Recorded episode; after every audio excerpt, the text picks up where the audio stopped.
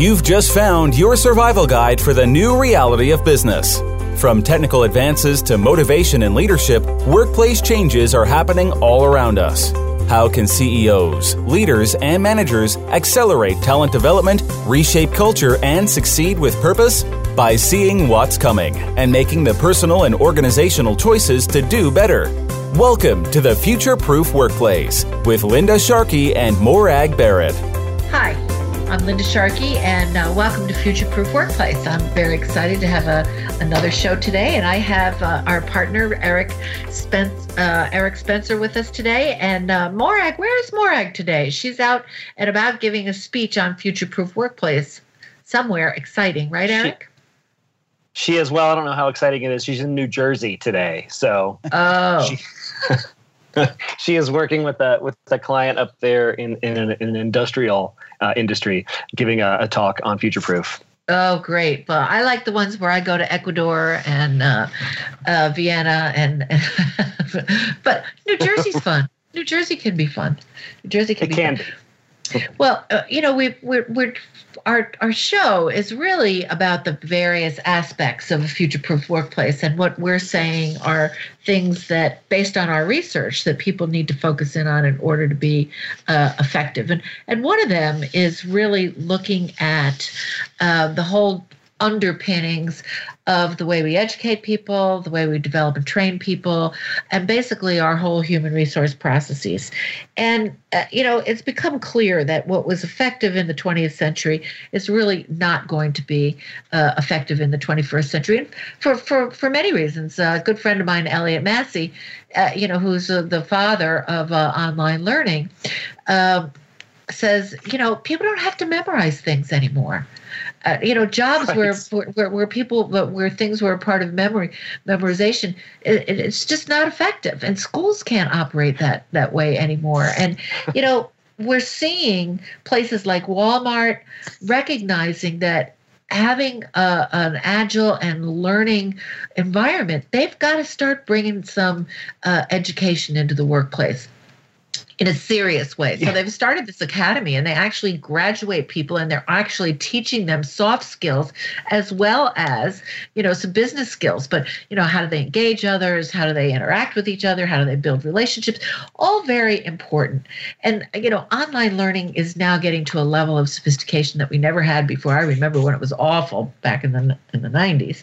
And there's right. a new resurgence, Eric. I, I know you're seeing it too of, you know, bringing trades back into schools and bringing uh, business uh, partnerships back into schools where businesses are coming in and and uh, helping to educate employees for the jobs that they have today and for jobs that they don't even know that they're going to have tomorrow. So it's a fascinating subject, right. don't you think? It really is. It really is, and this this notion of lifelong learning, even though we don't have to memorize things anymore. I still have a beef with my with my fifth grade teacher who told me I was never going to be able to carry a calculator around with me everywhere I went. because I do. yes, um, you do. But this notion of lifelong learning is is is is a thing, and it's it's a thing that that's changing. Um, to your point, right? With with the resurgence of trades and and with the the way learning is incorporated digitally into our life. Um, Morag walks around now with an app on her phone called Duolingo, and she's trying to teach herself Spanish in between uh, meetings. well, that's because we had that big project together down in uh, Mexico where we were running around trying to uh, learn Spanish in between. But you know, I it's funny because I learned a lot from her through that app, and so now I'm speaking in uh, Ecuador on future proof workplace and, and diversity, and it's um, fascinating because uh, people don't speak English as much. Um, as they do in Mexico and other places down in Ecuador. And so I was able to translate stuff. It was very cool, very cool. But we have a guest with us today. And uh, why do. don't you introduce him? Sure. So join Joining us today is Marquess Lewis. Marquess is the CTO with Unicon, and they do uh, they have big involvement in learning systems architecture for, for different types of clients. Um, Marquess has been in this game for about 25 years, delivering SaaS platforms and services supporting millions of customers. This majority of his experience is in the education, higher ed, and K 12 space, um, but they also play in other markets as well. He began life as a software engineer, and he's architected and built SaaS systems that deliver millions of assessments and learning systems or learning experiences rather per month. They serve millions of students per day. As a technologist, he's got a broad ranging skill set. He's also had responsibilities for building systems architecture. He's run IT organizations. He's been the project manager guy. And he's been the nemesis to all developers everywhere, the quality guy. So, Marquess. I love quality. I love that right? field. Yeah. yeah. Th- Marquess, thanks for intro, Eric. Appreciate it. To, yeah, tell us a little bit about you and, and what Unicon does. Sure. Uh, so, as a company, um, we help build, integrate, and run solutions that that help people learn. You know, as we start to talk about, uh, you know, this this lifelong learning stuff, um, how does that really, uh, you know, manifest itself in digital learning experiences? Uh, trying to measure and understand uh, the degree of learning or competency that somebody has around a given skill set.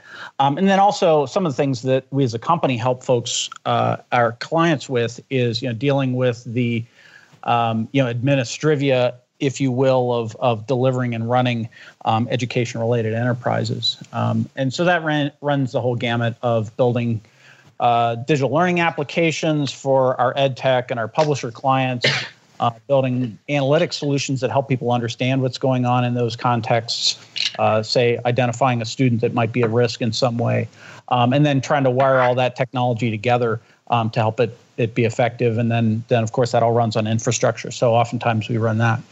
Um, you know, as you alluded to, you know, my own background, uh, I am on the exec team at Unicon, and um, you know, I help as the company uh, understand what's going on in the education landscape and where our services need to be adapting, you know, to to meet those needs. Um, and as a services company. Um, I love that you mentioned the soft skill side of things. Uh, you know, as a, a professional services company, um, our folks have to be expert at the, that soft side uh, of things as well, and not just the so-called hard skills or the you know the technology and the the development and systems en- engineering and whatnot. Um, and as, well, as you mentioned, I've I've been doing this for you know 20 plus years, I guess, at this point.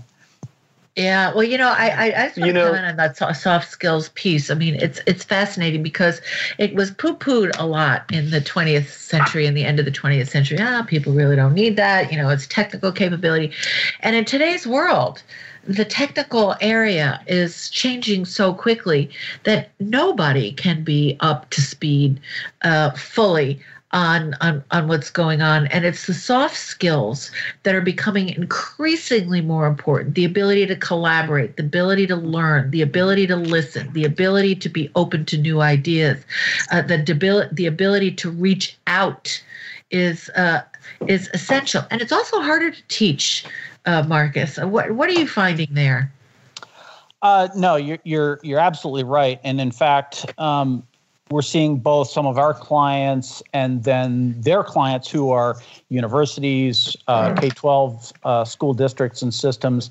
We're starting to talk about those 21st century skills as a body of knowledge that we need to, to develop and pass along. Um, and we're seeing those codified in learning objectives that are being you know, written into uh, the curriculum, particular courses, whether again it's you know whether it's K twelve or whether it's in higher ed, um, and we see curriculum elements introduced uh, specifically to address these 21st century skills. Things like you mentioned, um, collaboration and communication, that always comes to the top of the list. So it's more group oriented work rather than you know go off. Uh, write some paper and and throw it over the wall back to the the teacher the professor um, it's a group working together, bringing cross-disciplinary skills and information um, to uh, to solve a, a, given problem or demonstrate, you know, mastery of a given topic. Um, and then critical thinking and problem solving. How do I integrate knowledge and skills from across multiple disciplines? Um, develop a team orientation as as in the team needs to be successful in accomplishing a given piece of work versus you know it's all about me and, and my individual contributions. Um, so seeing that that stuff actually get manifest in um, specific desired outcomes in teaching is uh, is really starting to come to the forefront. Fascinating. So, Marquess, how are you seeing? How are you seeing technology impact the uh, the sector as a whole, and but more specifically the classroom experience? What's happening there? Sure, sure. Um, it, you know, to some degrees, it's uh, you know, around that collaboration thing as an example. Um, you know, I I do see more group work. I see students working in a collaboration space that's a, a digital tool. They're writing together. They're putting, um, say, a, a, group presentation together. They're all in there working on that same document or presentation um, at the same time. Uh, as an example, one of my kids uh, was was working on a, a shared presentation that they were going to put together as a group and I'm I'm watching along because they, they asked me for some in, input, and I'm I'm marking up sections with comments, and you know, a kid, another kid, I, I don't know where the kid is. They're all working from their um, from their homes. It's you know is after school, and they're. Sure. replying to to feedback they're checking off say oh that's a great idea and bam i see this thing uh, changing right in front of me as they're all working together the kids are jazzed up and excited about um, you know the feedback they're getting from each other and from others the teachers in there you know she she pops in and out. Um, so that's one way. Uh, some really advanced stuff that we see and have, have actually been fortunate to be involved in is building simulation environments where uh, you know say in some higher order classes in in higher ed where students are starting to transition from kind of their core um, foundational courses into courses where they have to apply skills and creating simulation environments that that present students with maybe poorly constrained problems or challenges that they have to deal with. They have maybe a, a, visually rich simulation they have to interact with, and they have to choose and integrate their collective knowledge to uh, to deal with the the challenge that this particular scenario or simulation presents. Um, one solution that we worked on was for for kids that were beginning to move into clinical practice um, in in nursing and uh, we had mm-hmm. a fairly formalized study. We had a you know control group and and this new group, and by presenting the the nursing students going into clinical practice with these challenging scenarios of I've got a patient that's clearly in pain and uncomfortable, um, and I've got to get through uh, you know my basic measurements to then start figuring out how I'm going to deal with what this person's suffering from. I need to connect with them as an individual. Um, that those simulations are very compelling the data we got out of that um, said that the students that had experienced those rich simulation environments were much better prepared to go into their clinical experiences. Um, and yeah, that was a very rewarding outcome for us. You know, not only are we helping kids yeah. learn and achieve a career goal, but also at the same time deliver better healthcare. Wow, that was like a win-win. yeah. Right? Are, are you noticing different uh, acceptances or different, um, you know, different levels of integration uh, of technology in the K 12 space versus higher ed? Are, are, you, are you able to have more impact in one space or the other? Oh, boy. You know, um, I, I, there, there's a famous quote that says the future's already here, it's just unevenly distributed. Um, and you I know, I, I, think that I think that's a Burroughs quote, if I remember right. Yeah, I think um, we have it in our book, actually. Yeah. Um, so I, I, think we see some some in both. Uh, in I, I think in K twelve we're getting past the idea that the so-called one-on-one technology initiative, where every kid in the classroom has an iPad uh, or a tablet or a, a laptop, and hey, we're we're now technology enabled and we're going to get these great outcomes. Um, the, the, the data's in and that ain't enough. right. Um, so uh, again, thankfully, I think we're, we're getting past that and starting to understand that even if you bring in a really rich digital learning solution that provides you know all kind of scaffolded support for for the learner worked examples different modalities of learning that you have to integrate it in with the, the teacher is such a critical element of those technology uh, initiatives being successful. Um, you know, there's data out there that suggests that in, in the, here in the United States, we spend more on technology and more per student in the classroom than any other country, um, and we still don't get the results that that uh, that other countries achieve. Um, so it's more than just uh, you know throwing digital devices into the classroom. Um, but there are certainly practice areas that we see uh, are highly successful um, introducing personalized learning where kids are allowed to move at their own pace versus this idea of linear learning where everybody kind of marches along at the same mm-hmm. uh, at the same level. Um, we see that in both K-12 and higher ed. Um, one interesting thing that's worked very well is the idea of a flipped classroom where you've got um, you replace that lecture uh, sage on the stage experience with well go watch the video offline and then we're going to use our classroom time or lecture hall time for actually working problems open and deeper huh. discussion um, and you kind of recover that that opportunity to engage um, the the educators with the students uh, on a much deeper level. Um, and there's some data out there that suggests, when done right, that those flipped classroom experiences are um, are really good. And we see that in both K-12 and higher ed. Yeah, I, I love that actually. But you know, it just seems to me, um, and, and you probably have oh, obviously have a lot more experience with this because I teach executives. You know, and executives pretty much if they have a problem, they've got the money and they'll they'll put the money in into the into uh, the education of their people and or the technology that they need. But I have two. I actually have a twofold question for you. Mm-hmm.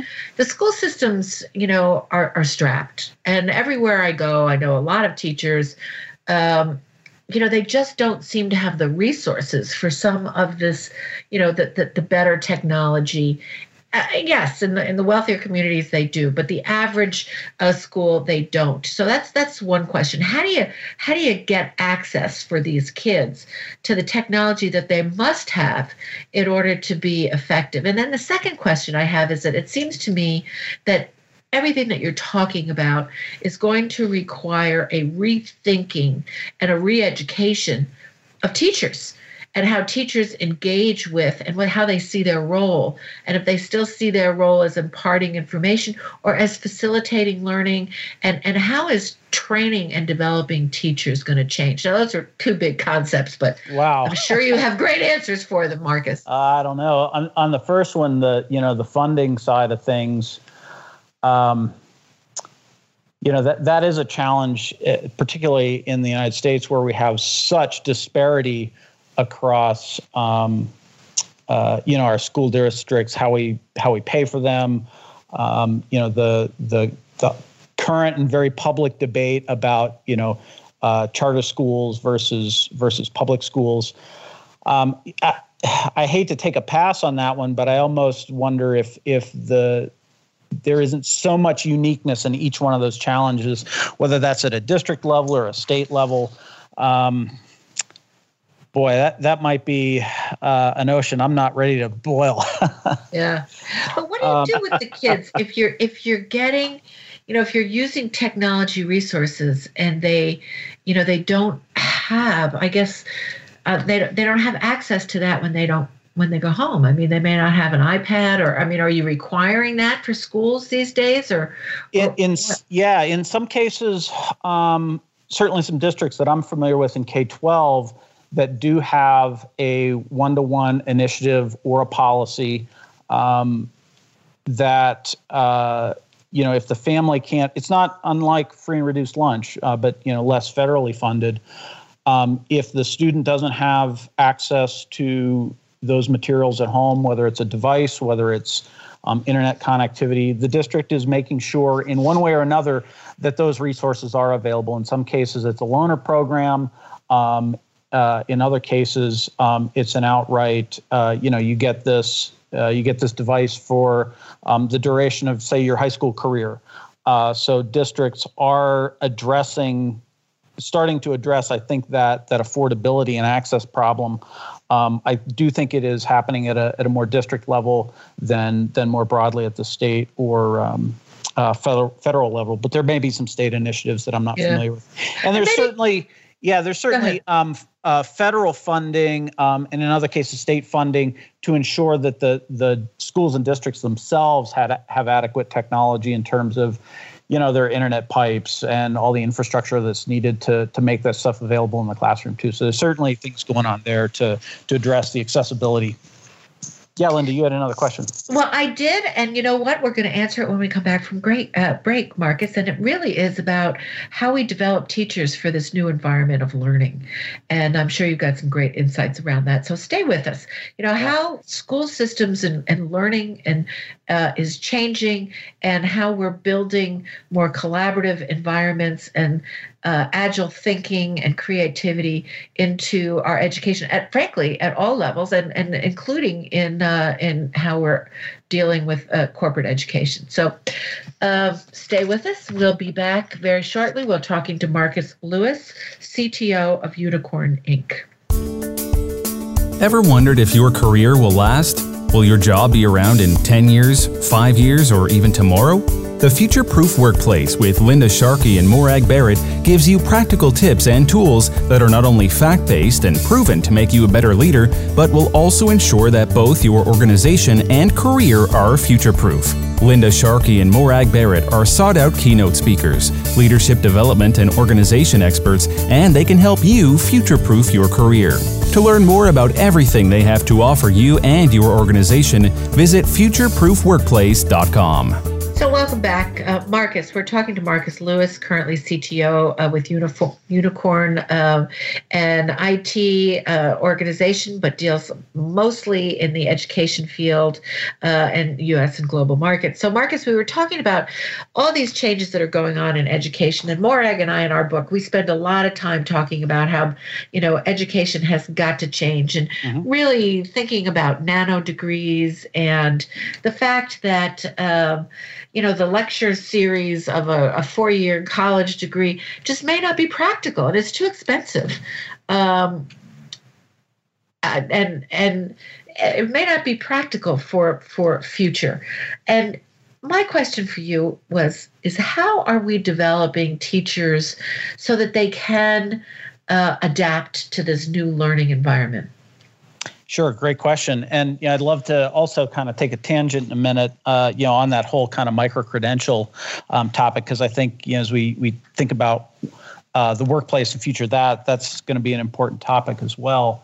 Um, so, you know, teacher professional development, uh, both in higher ed and K twelve, are you know some real challenges. And in fact, in higher ed, the idea of um, developing instructional skills and strength as as a part of the you know the practice, if, if you will, of higher education is is candidly a very new topic. We're seeing some organizations emerge um, that are really focused on developing the the core fundamentals of teaching uh, for folks that are you know want to go into a professor kind of of uh, you know career track.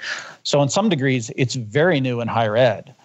Um, in the K twelve arena, you know, teacher professional development or PD, as it's referred to, has been you know a longstanding tradition um, where uh, curriculum designers, the publishers that provide the material that's used in classrooms, come in and you know coach teachers on on how to uh, how to move through the material.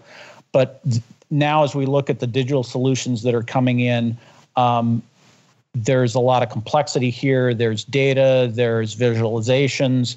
Um, one could easily overwhelm what's already a, an extremely difficult job.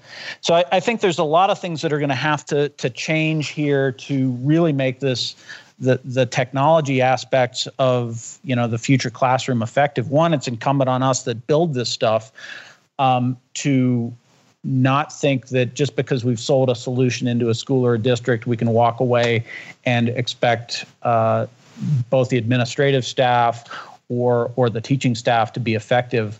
Um, we have to wrap those uh, you know those products with a full suite of solutions to to coach um, teachers on how to use it, how how not to use it, um, but to be with them as they as data gets thrown off, as we understand what's happening in the classroom, what kids may or may not be stuck with a given topic.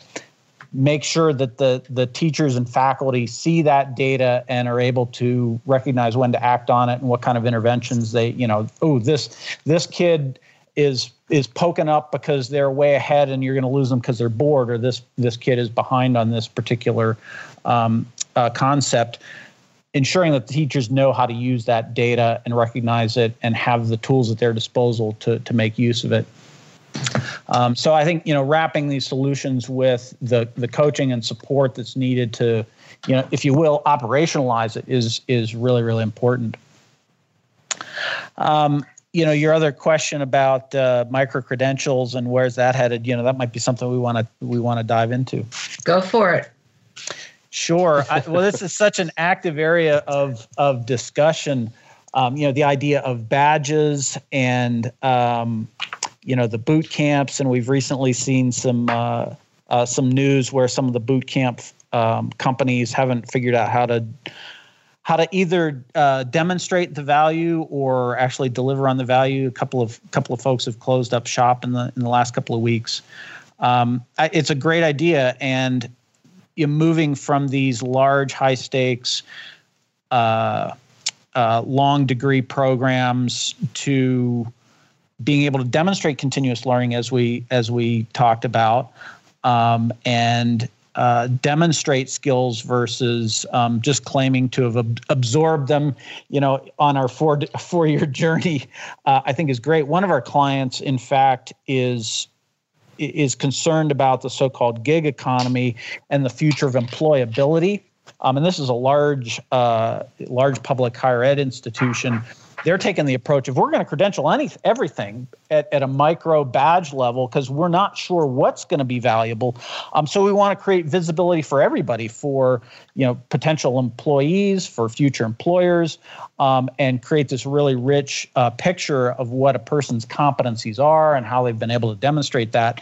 And so you know they're they're tackling the the future of employability, if you will, about creating a lot more transparency about what a given individual um, what skills they bring to the party. So that's interesting, Marquess. You know, so many moving parts, right? I mean, I've got I've got a, a high schooler and a middle schooler, and they both work or live it. They go to school. they don't work or live in either of those places. They go to school in places where they have personal device, right? So everybody yeah. got an iPad, and yeah. and and the the platforms are all different, right? Um, there's many different platforms that they have to engage with, um, and it's not it's not as simple and straightforward as it used to be. Read the book, take the test. Um, and your your notion of the gig economy and what we mentioned earlier about vocations coming back into the into the into the fold.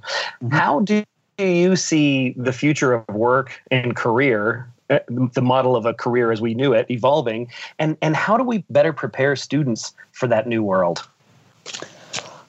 Oh wow. If i have my crystal ball right?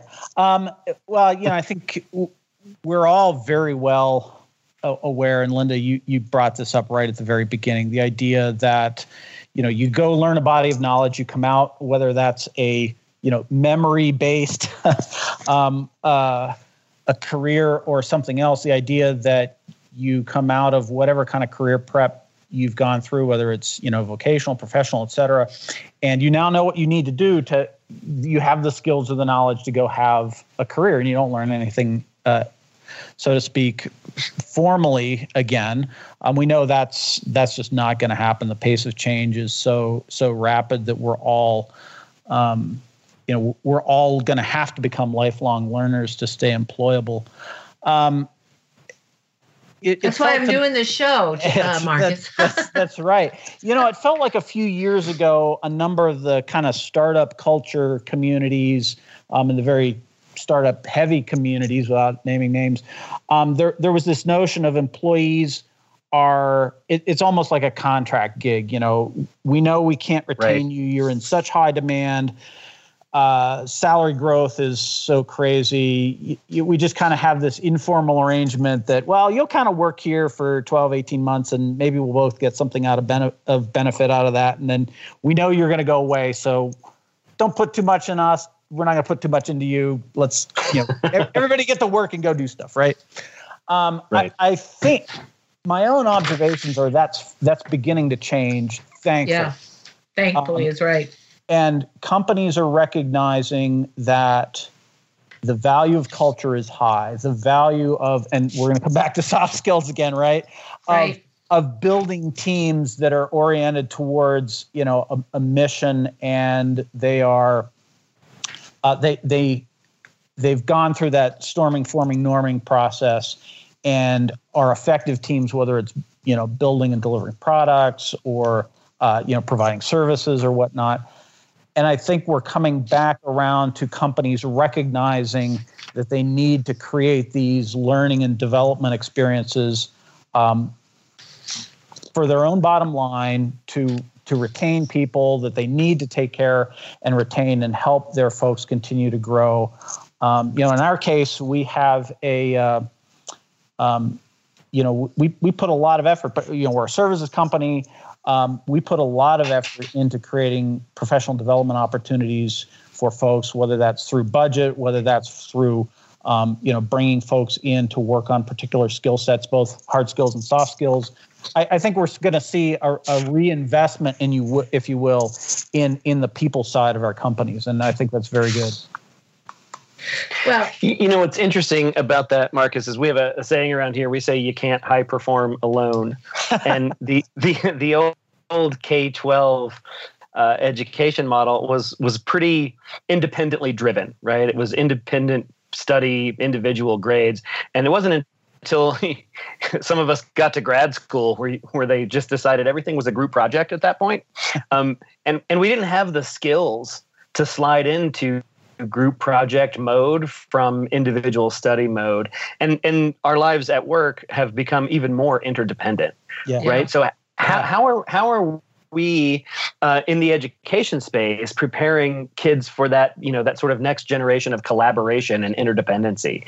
Platforms and tools help but you know i kind of see my own kids kind of struggle with the socialization behaviors they're real good at snapchatting and instagramming but it's not natural for them to collaborate sometimes you know on a google doc yeah sure. and eric uh, and and um, marquess hold that answer, give you a few minutes to think about it, Marquess, because we're going to a break. When we come back, we'd love to hear what your thoughts are on that. You got it. we all know that leaders who build talent, care about their people, and create healthy organizations are the people that others want to work for and with. Raise your own bar and future proof your organization with the Future Proof Workplace. Whether you're a CEO, manager, or just trying to survive the chaos, the Future Proof Workplace is your wake up call because, let's face it, the future is now. Linda Sharkey and Morag Barrett are sought out keynote speakers, leadership development and organization experts, and they can help you start future proofing your organization. To learn more about everything they have to offer you and your organization, visit futureproofworkplace.com. Welcome back. We're talking to Marquess Lewis, currently CTO of Unicon Inc., about learning systems. And we and Eric, you gave uh, Marquess this really glorious question. Maybe you just want to sum it up, and uh, so Marquess, we'd love to hear your answer. Sure. Eric, you want to sum up the question for our listeners? Sure. I was talking a little bit about the topic of collaboration and how, as kids, we don't get taught how to collaborate, and as adults, we're expected to work together in an interdependent sort of environment, and those skills are are different. And I was my question for Marquess was, how are we addressing that in the earlier part of education now through the use of technology and and enhancements? Great question. Sure, I, I, may even expand the scope of your question a little bit. Good. Um, you know, so so all of these, you know, these ideas of collaboration and team orientation, um, you know, the things referred to as as these 21st century skills, um, and coming at them from a more explicit approach on these are some of the learning goals and learning objectives of uh, you know as as part of our K twelve journey, if you will. Um, I'm seeing uh, some of the things happening in the classroom around you know these kinds of collaboration projects. I, I, I hate to kind of draw the analogy, but you know, in the world of of building software products, um, at the end of each unit of work, which you know we tend to call sprints, um, the team sits down and does a retrospective and, and has an open candid conversation around you know how did we do over the last two weeks? Um, what did we do well that we should continue doing? You know what do we what do we need to do differently? And i actually see um, some of these k-12 group oriented projects uh, the teacher facilitating these kinds of, of conversations um, so that the team is is doing some healthy introspection on how did you know did we work together and there's room in those conversations for you know albeit in a positive way to say um, you know johnny you didn't pull your weight on this project you know with something going on oh you know i had a a, a big um, you know, theater thing I was involved in and I was distracted or I had some big sports event. Um, okay, how do we, you know, how do we get work around that going forward? Um, the, the other thing is I see, you know, related to this is not just those kinds of group projects, but developing a more holistic approach to successful learning, thinking about, uh, you know, metacognition, um, mindfulness, mm-hmm. developing resiliency, um, so that so the kids can work. You know, learning is hard. Learning is really messy, and I, have seen this one teacher that says, you know, stay in the struggle. Um, that that that this is hard is good. It means you're plugged in and you're you're working through this. And we see these these characteristics of kids that we label, you know, gifted and talented or high performing or whatever, and we look at the characteristics that those kids have, it turns out those are coachable, teachable, um, in repeatable ways that that we can help all kids come at their learning challenges with um, with that same kind of resiliency. And it's about the effort that you put in not that you know oh he or she is smart and they just naturally get it because because nobody is and we all have to develop this stuff. So seeing a much healthier approach for creating a, a learning mindset and ecosystem um and you know to to tie it all back up again eric um, really building points in the curriculum and the learning to reinforce and and develop those, whether they're collaboration skills, whether they're resiliency skills, um, and having uh, even sometimes programmatic tools to support that learning, whether it's you know traditional print and uh, kind of materials that kids can you know read stories about um, you know how some somebody is successful, or even digital tools to kind of do some of the facilitation for these kinds of things. Yeah, fascinating. Uh, I I going to go back to something we talked about shortly before. I do not think that corporate education departments, uh, learning and development departments, and schools, and certainly at the lower level and, and, and at the graduate level, the college and graduate level, are equipped and have this. The, the teachers themselves may not necessarily have that ability to develop resilience in others, coach resilience in others. Most of the people that I know in those roles really are not coaches. They're not mentors. They're not facilitators. What What do you see? Oh, you know, I I've got probably a biased sample size because I, I I get to see the the really high performing, yeah, successful well, stuff mo- most often. Um, I, I, actually do see uh, you know a lot of things coming out of the cognitive sciences these days that are helping us. I mean, to to a, a degree, we really don't understand how learning happens, right?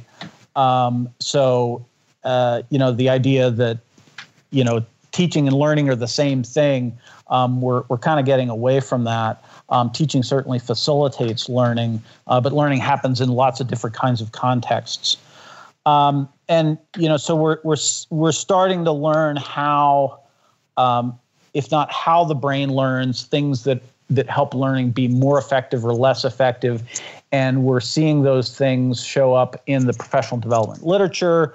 We're seeing some of our clients trying to build that stuff into their digital learning solutions. Good. Um, so that maybe you know, even if you're not expert at applying that stuff, like applying, let's say, metacognition to your learning practices. In other words, thinking about your own learning and taking a step back from okay there's this really hard concept i'm trying to master. Oh i'm, you know, I'm struggling here. At, at, the end of a unit of learning activity take a step back. What's your confidence level? How are you feeling about this? How are you approaching learning? Have you have you identified a, a broader strategy to help you get your arms around this? And we see that that students that apply these metacognitive aspects to their you know learning about how they learn helps increase the rate of learning. Uh, and as I say, we're starting to see some of our clients building those capabilities, those kind of meta cognition questions into, let's say, a digital learning experience where at the end of a unit, you know, you, you actually go through some of this stuff. So we're seeing that start to manifest itself in digital ways that can then augment, um, you know, the folks that, that don't quite have that experience um, in facilitating or teaching it in the classroom. So, Marquess, I want, I want to kind of shift gears a little bit from the student focus to the, the organizational focus.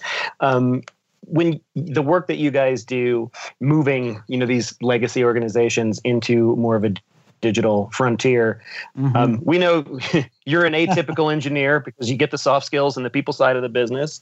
Um, you have an appreciation for L and D. Um, what are the things that that the common pitfalls that these companies get stuck in when they're trying to make these transformations that you see? Wow, that's that's fertile ground. uh, well, it's a consultant's it's a consultant's garden there for you. yeah, exactly, exactly. Um, uh, you know, and I, I know you both uh, are are deeply involved with with clients uh, in in these kinds of uh, scenarios as well, where and I think there's there's there's some different flavors. There are traditional companies that are trying to become entirely digital, so that that transformation is is um, uh, almost you know pervasive, if not existential.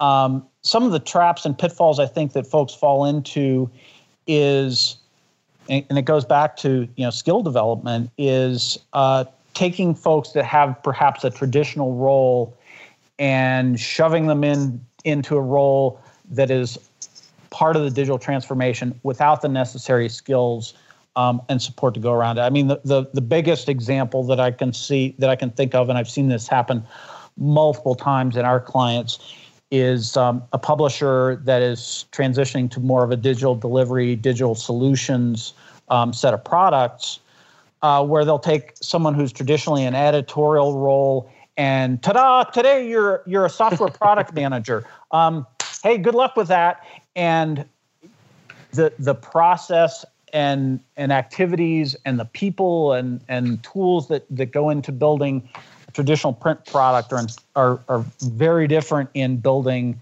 a, uh, a digital learning environment and right. they, they, they don't understand the roles um, they don't understand the process by work gets um, kind of digested and understood, stood, scoped, and then actually built, and then out into um, out into the uh, you know into their customers, so to speak. So um, you know, I think kind of or expecting somebody to hold down two jobs at the same time. Ah, you've got your old legacy job and you've got your, your new digital transformation job, and you need to do both of them. Well, you know, that's we're setting somebody up to, and the team to, to fail in that arena. So those are two. I think uh, we both. I think. I think we. Sorry. Go ahead. Yeah, th- those are the two biggest uh, challenges I see. Yeah. I, I, as, you, as you told that story, Marquess, I think we both worked on that client together. Uh, at, at least one together. well, it's it's really true. I mean, I painfully have experienced some of that. So, so. Uh, Marquess, as we're coming to the end of the show here, give us the the, the three things that you would like people to um, take away from this conversation. Oh, sure. Uh, I'll I'll drag out. I think what sounds like our favorite topic. It's that soft skills matter, um, and, and, it matters to both sides of you know the the employer employee relationship. Whether yeah. you know it's somebody seeking a job or a career, or it's it's a company or an organization trying to build a high performing team. Um, and it's it's that stuff we talked about, uh, building relationships, um, creating team orientation rather than self orientation, um, leading rather than managing and directing. You know, it's it's it's a, that whole set of 21st century skills, um, and then you know the other soft uh, soft skill I think that's just so essential is that culture of candor, where it, it's it's not necessarily easier, but it's okay to have those those hard conversations. Um, let's see, two more to go, huh? Um, I guess it's it's the ability to lead through change. Your your leaders have to get good at leading through change and creating the yeah. the um, why do we need to change? You know, why now? What's in it for me, and how can I help? It's being able to answer those questions. Um, and then I guess lastly, it's understanding how those changes manifest and how people work together and, and teeing those roles up for success and investing in the skills that are that are needed for those particular teams, whether you hire whether you develop those skills internally or, or hire them in. Um, and don't try to cram, you know, old models onto new models. Right. Huh. Well, Thank you. This was a very, I mean, so many more things I could be asking you and talking to you about, uh, Marquess, actually. And sorry for call, calling your company unicorn. I have a, another friend that I do a lot of work with, Jay Conger, who's, uh, who's, uh, does a, has a a unicorn metaphor that he uses uh, all the no time. No worries, we get that periodically. I, I bet you do. I bet you do because the brain looks at that, yes. and, you know, immediately goes to the unicorn thing. and we, we are a little unique, so I'll I'll, I'll take that as a yeah. well, uh, it was great. It was great having you on. We really appreciate it, and we'll talk to you again. I mean, this is an issue that's near and dear to uh, Morag's and my heart in uh, getting people to, you know, rethink what's really going to be important particularly in the human resources and the people development area. And uh, a lot of money is spent on this. A corporation spend $50 billion a year. That's huge. And, um, uh, you know, while I'm an advocate of learning, I think it's essential for every organization maybe the tools and the way we were doing it in the past is not most effective and and you hit on it i mean we really don't understand from a neuroscience perspective how people really do learn and i have i've often said that neuroscience is the uh, last new frontier of the the, the human person mm-hmm. Mm-hmm. and it'll be interesting to see uh, as we peel back the brain more and more we'll be able to see really what makes people tick and you know how they how how we as a humankind have to adjust and, and change. So it's fascinating. So thanks, Marquess. And uh, Eric, it's again been a real fun um, working with you on the show. And well, thanks for having me, Linda. Yeah, well, you're part of our team, you know, Morag and me, and uh, you know you. So I know you're going to be back on because we're going to be having Warren Berger uh, on design thinking and uh, questioning sometime in September, late September or October, and uh, you're going to be joining us for that show. So um, stay, listen to us. Go ahead, Eric. I said I can't wait. Yeah. So listen to us every Thursday, five o'clock. Um, we are talking to leaders, thought leaders, uh, on all sorts of topics that you really need to know about for the future. And if you haven't already, get a copy of our book, Future Proof Workplace. It's on our website, www.futureproofworkplace.com. Talk to you next week. This has been the Future Proof Workplace with Linda Sharkey and Morag Barrett. To learn about the hosts or to get more resources on future proofing your organization, visit futureproofworkplace.com. Thanks for listening.